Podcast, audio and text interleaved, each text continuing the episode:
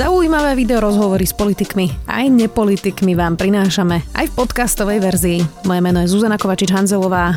Vítajte pri relácii Rozhovory ZKH v audioverzii. Ivan Kmotrík sa po rokoch priznal k bratislavským vodárňam. Je to jeden z prvých veľkých úspechov protischránkového zákona, ktorý vysokými sankciami nutí podnikateľov ako je Kmotrík ukázať aj oficiálne to, čo sa roky tušilo. Zákon písala ešte ako ministerka spravodlivosti Lucia Žitňanská, ktorá už sedí aj v štúdiu Sme video. Vítajte. Pekný deň. Tak spokojná so včerajškom? Tak ja myslím, že to je dobrý výsledok. E, veľmi veľa ľudí bolo pôvodne skeptických a, a teda neverili úplne to, tomu, že vymyslíte zákon, ktorý nikto nevie vymyslieť, ale toto bol ten argument, že predsa to nikto ešte nikdy neurobil. A, a ono bolo otázne, či ten zákon bude fungovať a ako bude fungovať. Práve toto rozhodnutie o Ivanovi Kmotrikovi ukazuje, že tie vysoké sankcie bol dobrý krok? Ja si myslím, že ten celý princíp, jak je nastavený, je dobre nastavený, ale bez eh, hrozby nielen vysokých sankcií, ale hlavne bez hrozby toho, že eh, firma môže prísť vlastne o ten obchod so štátom, eh, že to bol dobrý krok, pretože to vytvára pomerne silný tlak. Toto je samozrejme veľká kauza, kde sa otestovali aj tie procesné a sankčné mechanizmy toho zákona ale v zásade uh, už sme na základe toho registra videli ako konečného užívateľa výhod napríklad e, českého premiéra, takže tam už je zo pár zaujímavých mien, ktoré sme videli. A Juraj Široký sa k váhostavu oficiálne priznal. Uh, ono to na Žilinskom súde vyzeralo tak, ale že práve infraservisy sa najviac nebála ani nejakých 100 tisícových až miliónových pokút, ako práve skôr to, že ich vyškrtnú z registra a že tá nevýhodná zmluva, ktorú roky mesto nevie vypovedať a ktorá je nevýhodná pre vodárenskú spoločnosť, že by bola jednoducho neplatná a teda stratili by práve uh, túto výhodu. Uh, čiže Otázka je, že či sú potom pod... dôležité tie miliónové pokuty, lebo to bolo niečo, čo, čo kritizovali práve keď ste to zavádzali.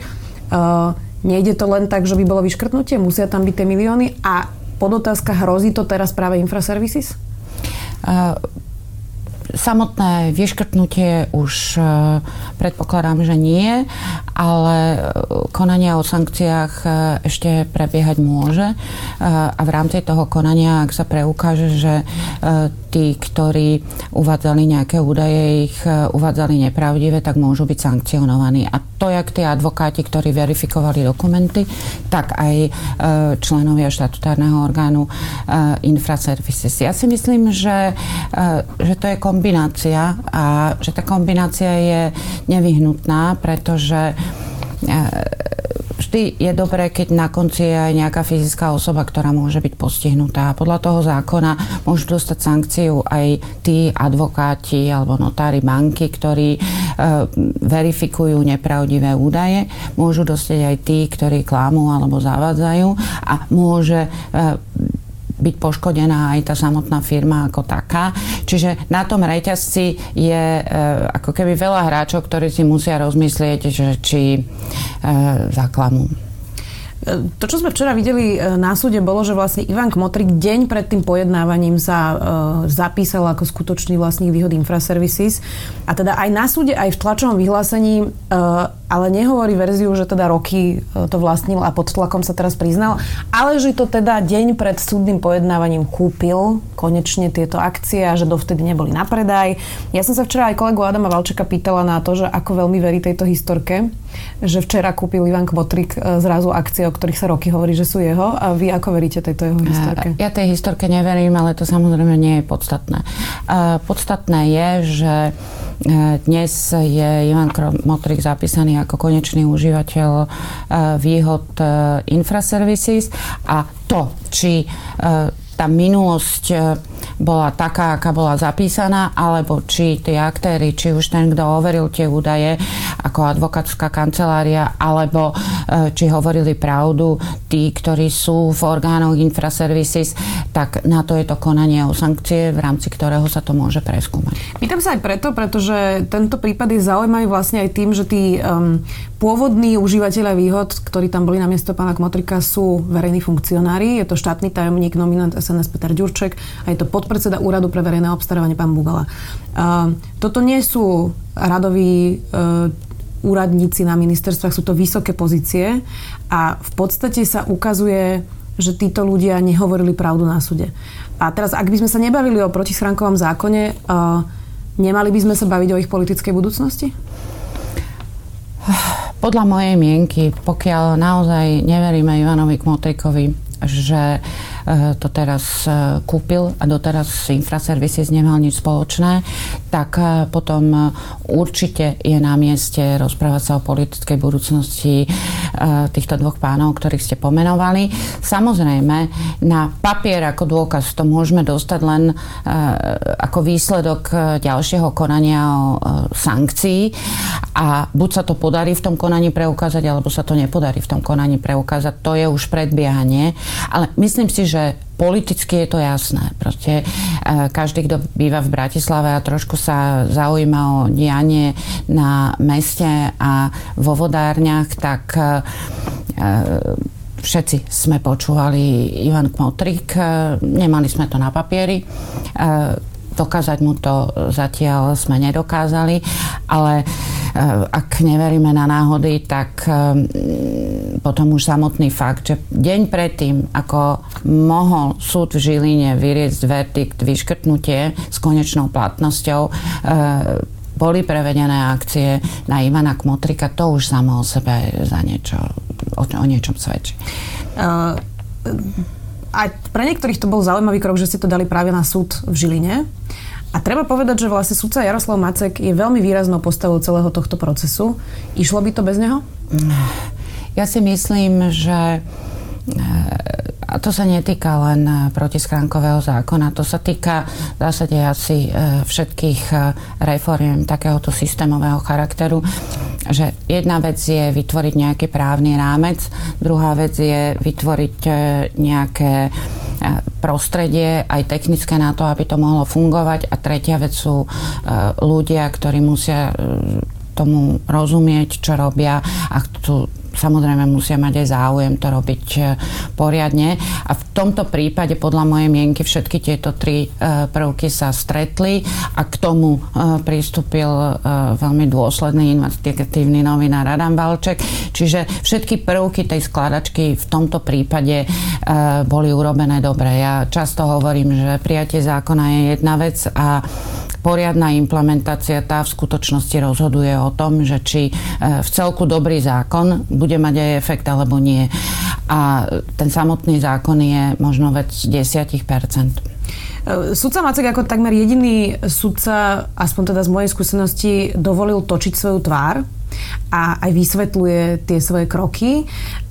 Na tomto poslednom pojednávaní to celé skončilo aj útokom na neho, kde vlastne Infraservices vznieslo takú nejakú obavu, že sa vynášajú obchodné tajomstvá zo spisu a že podnikatelia preto nechcú chodiť na Žilinský súd, lebo že sa obávajú, že teda ich obchodné tajomstvá budú práve pri týchto pojednávaniach ako keby um, vyzradené. Uh, Súdca sa teda voči tomu síce tvrdo ohradil, ale môže nám toto naznačovať, že čo bude teraz um, sa snažiť firmy ako napríklad Infraservices použiť voči súdcovi, že tam sú obchodné tajomstvá, že to niekto vynáša? To je možno aj tro, e, určite nikto nevynáša zo súdu, e, to, o tom som presvedčená, čiže túto garanciu môžem dať. E, otázka je, že samozrejme v tom spise môžu byť aj citlivé údaje a môžu byť aj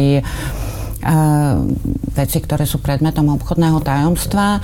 A to je možno trošku otázka na debatu už o tej právnej úprave, pretože samotné takéto konanie by teoreticky mohlo byť aj zneužité e, na to, aby niekto sa dostal k informáciám tým, že bude účastníkom konania a dostane sa do spisu. Ale to je už e, právno-technická otázka a skôr otázka na právnu úpravu, ale vylúčujem to, že e, by súd v tomto prípade konal tak, že by porušoval zákon a prístupnil údaj niekomu, kto na to nie je oprávnený. Keď už teda hovoríme pri o tých osobnostiach sudcov v parlamente sa dnes opäť volili ústavní sudcovia. Uh, už to trochu vyzerá ako nekonečná sága. Uh, zvolili teda štyroch kandidátov, tentokrát poslanci, na miesto desiatich. Kedy sa toto už skončí? A ako je možné, že sme v tomto bode? Neviem, kedy sa to skončí. Predpokladám, že pokračovať bude voľba kandidátov na ústavných sudcov v septembri, pretože na júnovú skôdzu mm, myslím už nestíha sa ten časový interval na zverejnenie kandidátov. Uh, ja, nie, ja nie som ten správny adresát. Ja som v každom kole hlasovala potrebný počet kandidát, za potrebný počet kandidátov, čiže ja nie som ten správny adresát. Uh, som pobúrená, hovorím to náhlas, uh, považujem to za naozaj hlbokú neúctu voči aj tým samotným kandidátom, ktorí chodia na hearingy, za neúctu voči inštitúcii ako takej ale v konečnom dôsledku aj e, voči ľuďom, ktorí majú právo proste obrátiť sa na plne funkčný ústavný súd a v normálnom čase dostať e, verdikt o tom, či ich práva boli porušené alebo nie. A e, a je to, je, to, je to obrovské zlyhanie samozrejme parlamentu, ale v tomto prípade musíme povedať koaličnej väčšiny, pretože tá je tá jediná, ktorá môže dodať hlasy. To je fakt. A je fakt aj to, že koalícia e, zatiaľ e, v podstate to vyzeralo pred každou voľbou, že sa dohadujú hodinu pred tým, než sa, než sa volí. Druhá vec je ale, že to až tak nezaujímalo ani opozíciu v momente, ako už Robert Fico nebol kandidátom. Myslím si, že teraz naposledy ste iba traja vystúpili v rozprave z opozície. Um, čiže nemá maslo na hlave aj opozícia, že v podstate sa na to tiež vykašľala? Nikto z toho neurobil politickú tému. To jednoducho je pravda.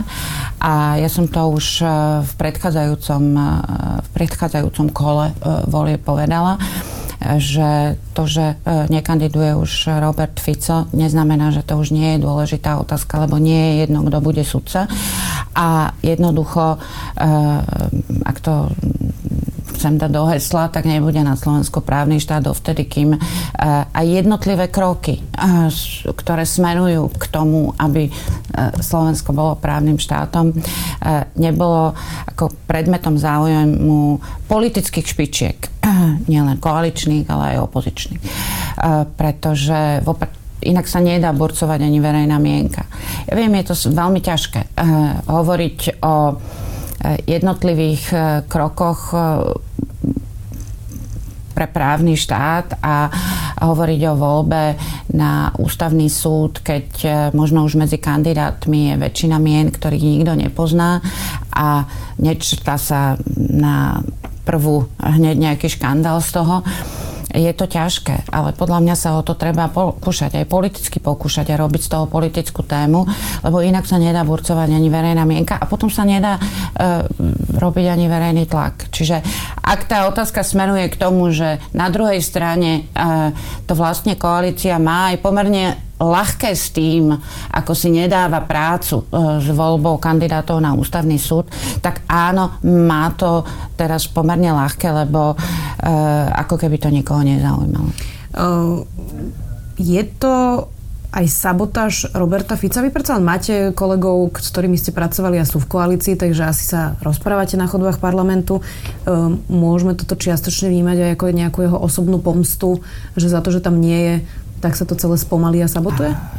Toto ja prečítať neviem. Ja e, najviac sa rozprávam e, s niektorými kolegami z Mostu Hit a e, viem, že tam ten záujem, e, tam ten záujem je, ale keď to na druhej strane náraža na menší záujem, tak samozrejme je problém, e, aby nejaká koaličná dohoda vznikla tým nikoho ani neuspravedlňujem, ale neviem čítať nezáujem strany Smer o voľbu sudcov ústavného súdu. Lebo nedáva to konec koncov ani politickú logiku, nerozumiem tomu.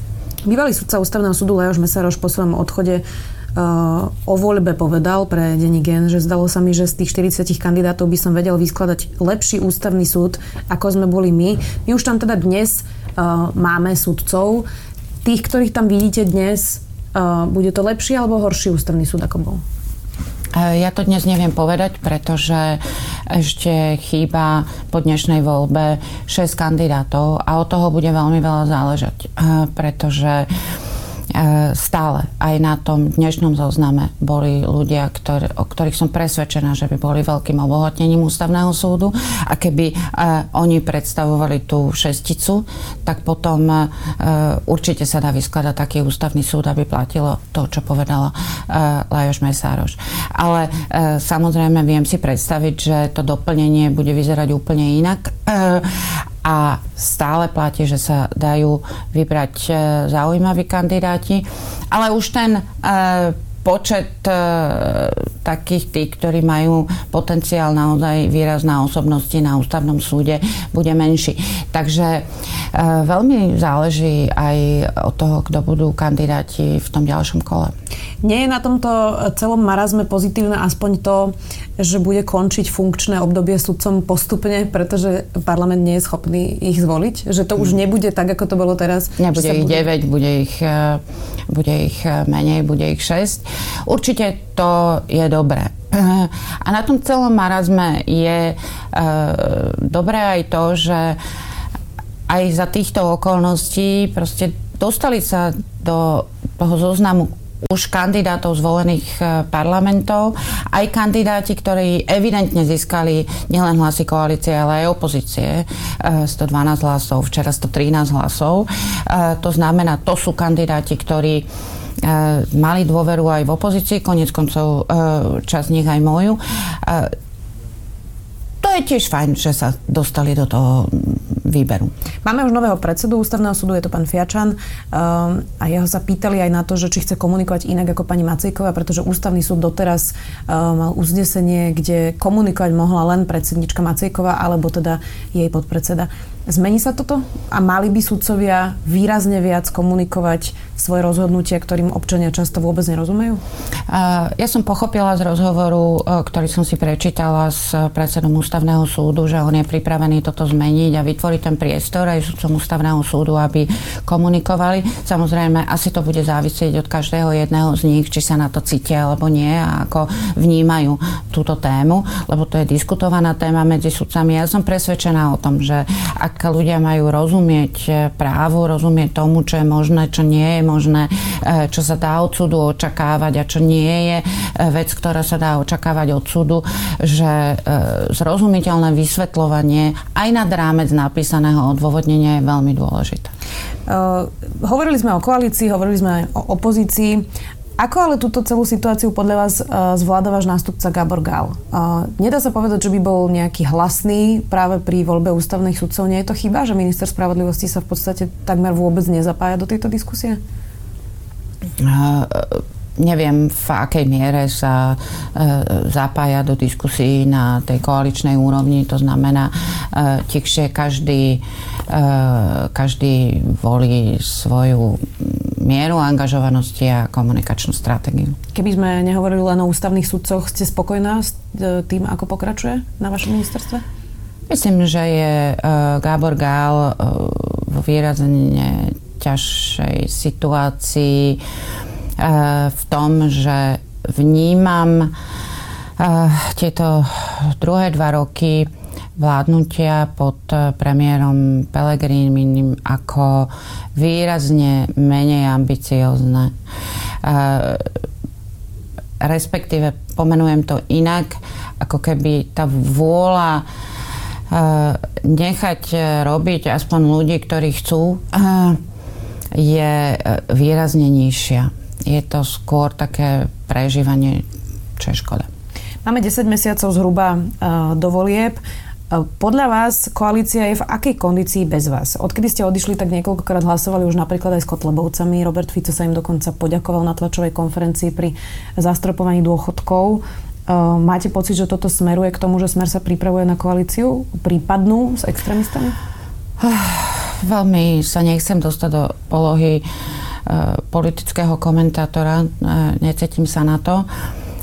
Zásadne odsudzujem akúkoľvek e, spoluprácu s Kotlebovcami, či už na prijímaní e, zákonom, či už v rokovaní, či už ďakovanie. Je to taká legitimizácia ako keby tejto politiky a to je niečo, čo ja plne odmietam. E, pred tými dvomi rokmi som mala pocit, že aspoň časti koalície, určite v Moste, bola tá tendencia ako keby urobiť tú deliacu čiaru, hej, že toto je, toto je partner, s ktorým sa v slušnej spoločnosti nikto nerozpráva, takže dať ako bokom. Most odmietal chodiť aj do diskusie a ja som, ja som veľký zástavca tohto prístupu, proste vytlačiť na okraj. Pravdepodobne tá podpora tak či tak by bola, ale aspoň urobiť z toho niečo, čo je spoločensky nepriateľné a politicky nepriateľné. A toto, čo na začiatku eh, ja som určite tlačila, aj moji kolegovia z Mostu niektorí to tlačili, tak toto sa postupne úplne rozvoľnilo, až to vyvrcholilo vlastne pokusmi eh, prijať eh, za partnera Kotlebu už pri hlasovaní o novele ústavy o voľbe sudcov ústavného súdu a e, potom e, pri e, tom zastropovaní dôchodku a považujem to za veľmi zlé, pretože tým sa to legitimizuje a prečo by sa mal niekto hábiť alebo zamýšľať nad tým, či voliť Kotlebu, keď ho skoro všetci akceptujú.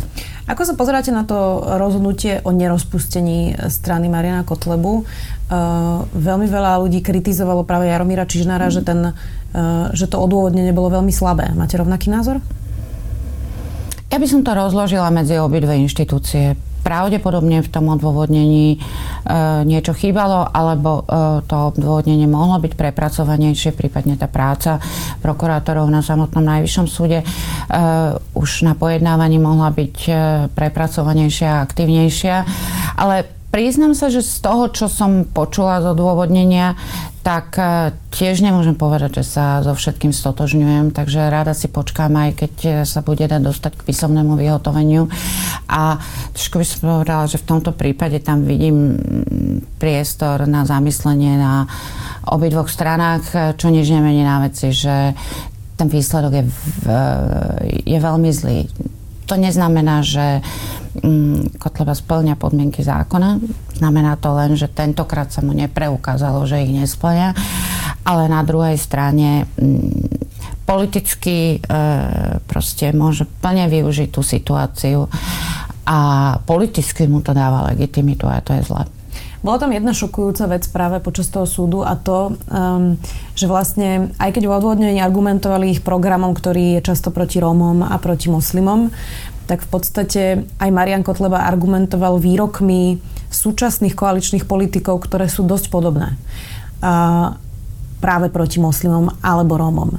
Uh, ten diskurs aj počas migračnej krízy, ktorý sme videli, ale aj neustále proti Rómom, je naozaj už ako keby normálnym politickým štandardom?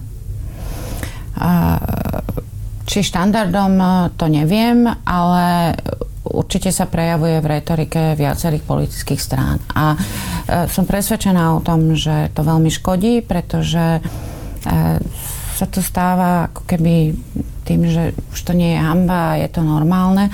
A ja som stále presvedčená, pomôžem si slovami, ktoré svojho času použil ešte Rudolf Chmel, eh, keď povedal, že nedá sa bojovať eh, proti extrémizmu tým, že sa vydáme rovnakým smerom. To bolo vtedy na retoriku smeru v predchádzajúcom volebnom období pri migračnej kríze. Dnes to platí pre mm, niekoľko politických strán v parlamente, ktoré si myslia, že na tom získajú body a, ale som presvedčená o tom, že nikto z nich nedokáže byť autentickejší ako Kotleba, čiže vlastne nahrávajú Kotlebovi. Záverečná otázka. Vy ste na to síce odpovedali už veľakrát, ale spýtame sa to, či sa náhodou niečo nezmenilo. Odchádzate po tomto volebnom období z politiky. Platí toto vaše slovo? Áno, platí. Nechystám sa kandidovať. Presvedča vás prezident do jeho novej strany? Presvedča vás niekto iný možno? Miroslav Beblavý bol váš blízky spolupracovník? Ja by som to takto nepomenovala. Ja som vysvetlila svoje dôvody, prečo to považujem aj osobne, aj politicky momentálne za správne rozhodnutie. A nie je to otázka presviečania alebo ponúk, je to otázka môjho osobného rozhodnutia, ktoré považujem momentálne za správne. Existuje možnosť, že teda naozaj odídete z politiky, ale ak by sa hľadala vhodná ministerka spravodlivosti, tak by ste boli ochotná vôbec o niečom takom uvažovať? Ja uh, s takýmto niečím vôbec nekalkulujem. Uh, ale ja nie, uh, som neurobila svoje rozhodnutie s tým, že uh, politika je niečo fuj a proste už uh, s ňou nechcem mať nikdy nič spoločné. Ja neviem, čo život prinesie. Ale e, v tomto momente teraz e, v týchto voľbách považujem to za správne. Nehovoriac o tom, že si myslím, že ako keby pomáhať sa dá aj e, iným spôsobom, nemusí to byť vždy z pozície politickej funkcie. Čiže budete učiť? To som už začala a mm, mám to šťastie, že aj táto profesia je taká, že ju mám rada. Lucia Žitňanská, bývalá ministerka spravodlivosti, momentálne poslankyňa Národnej rady. Ďakujem, že ste boli s video. Počúvali ste podcastovú verziu relácie Rozhovory ZKH. Už tradične nás nájdete na streamovacích službách, vo vašich domácich asistentoch, na Sme.sk, v sekcii Sme video a samozrejme aj na našom YouTube kanáli Denníka Sme. Ďakujeme.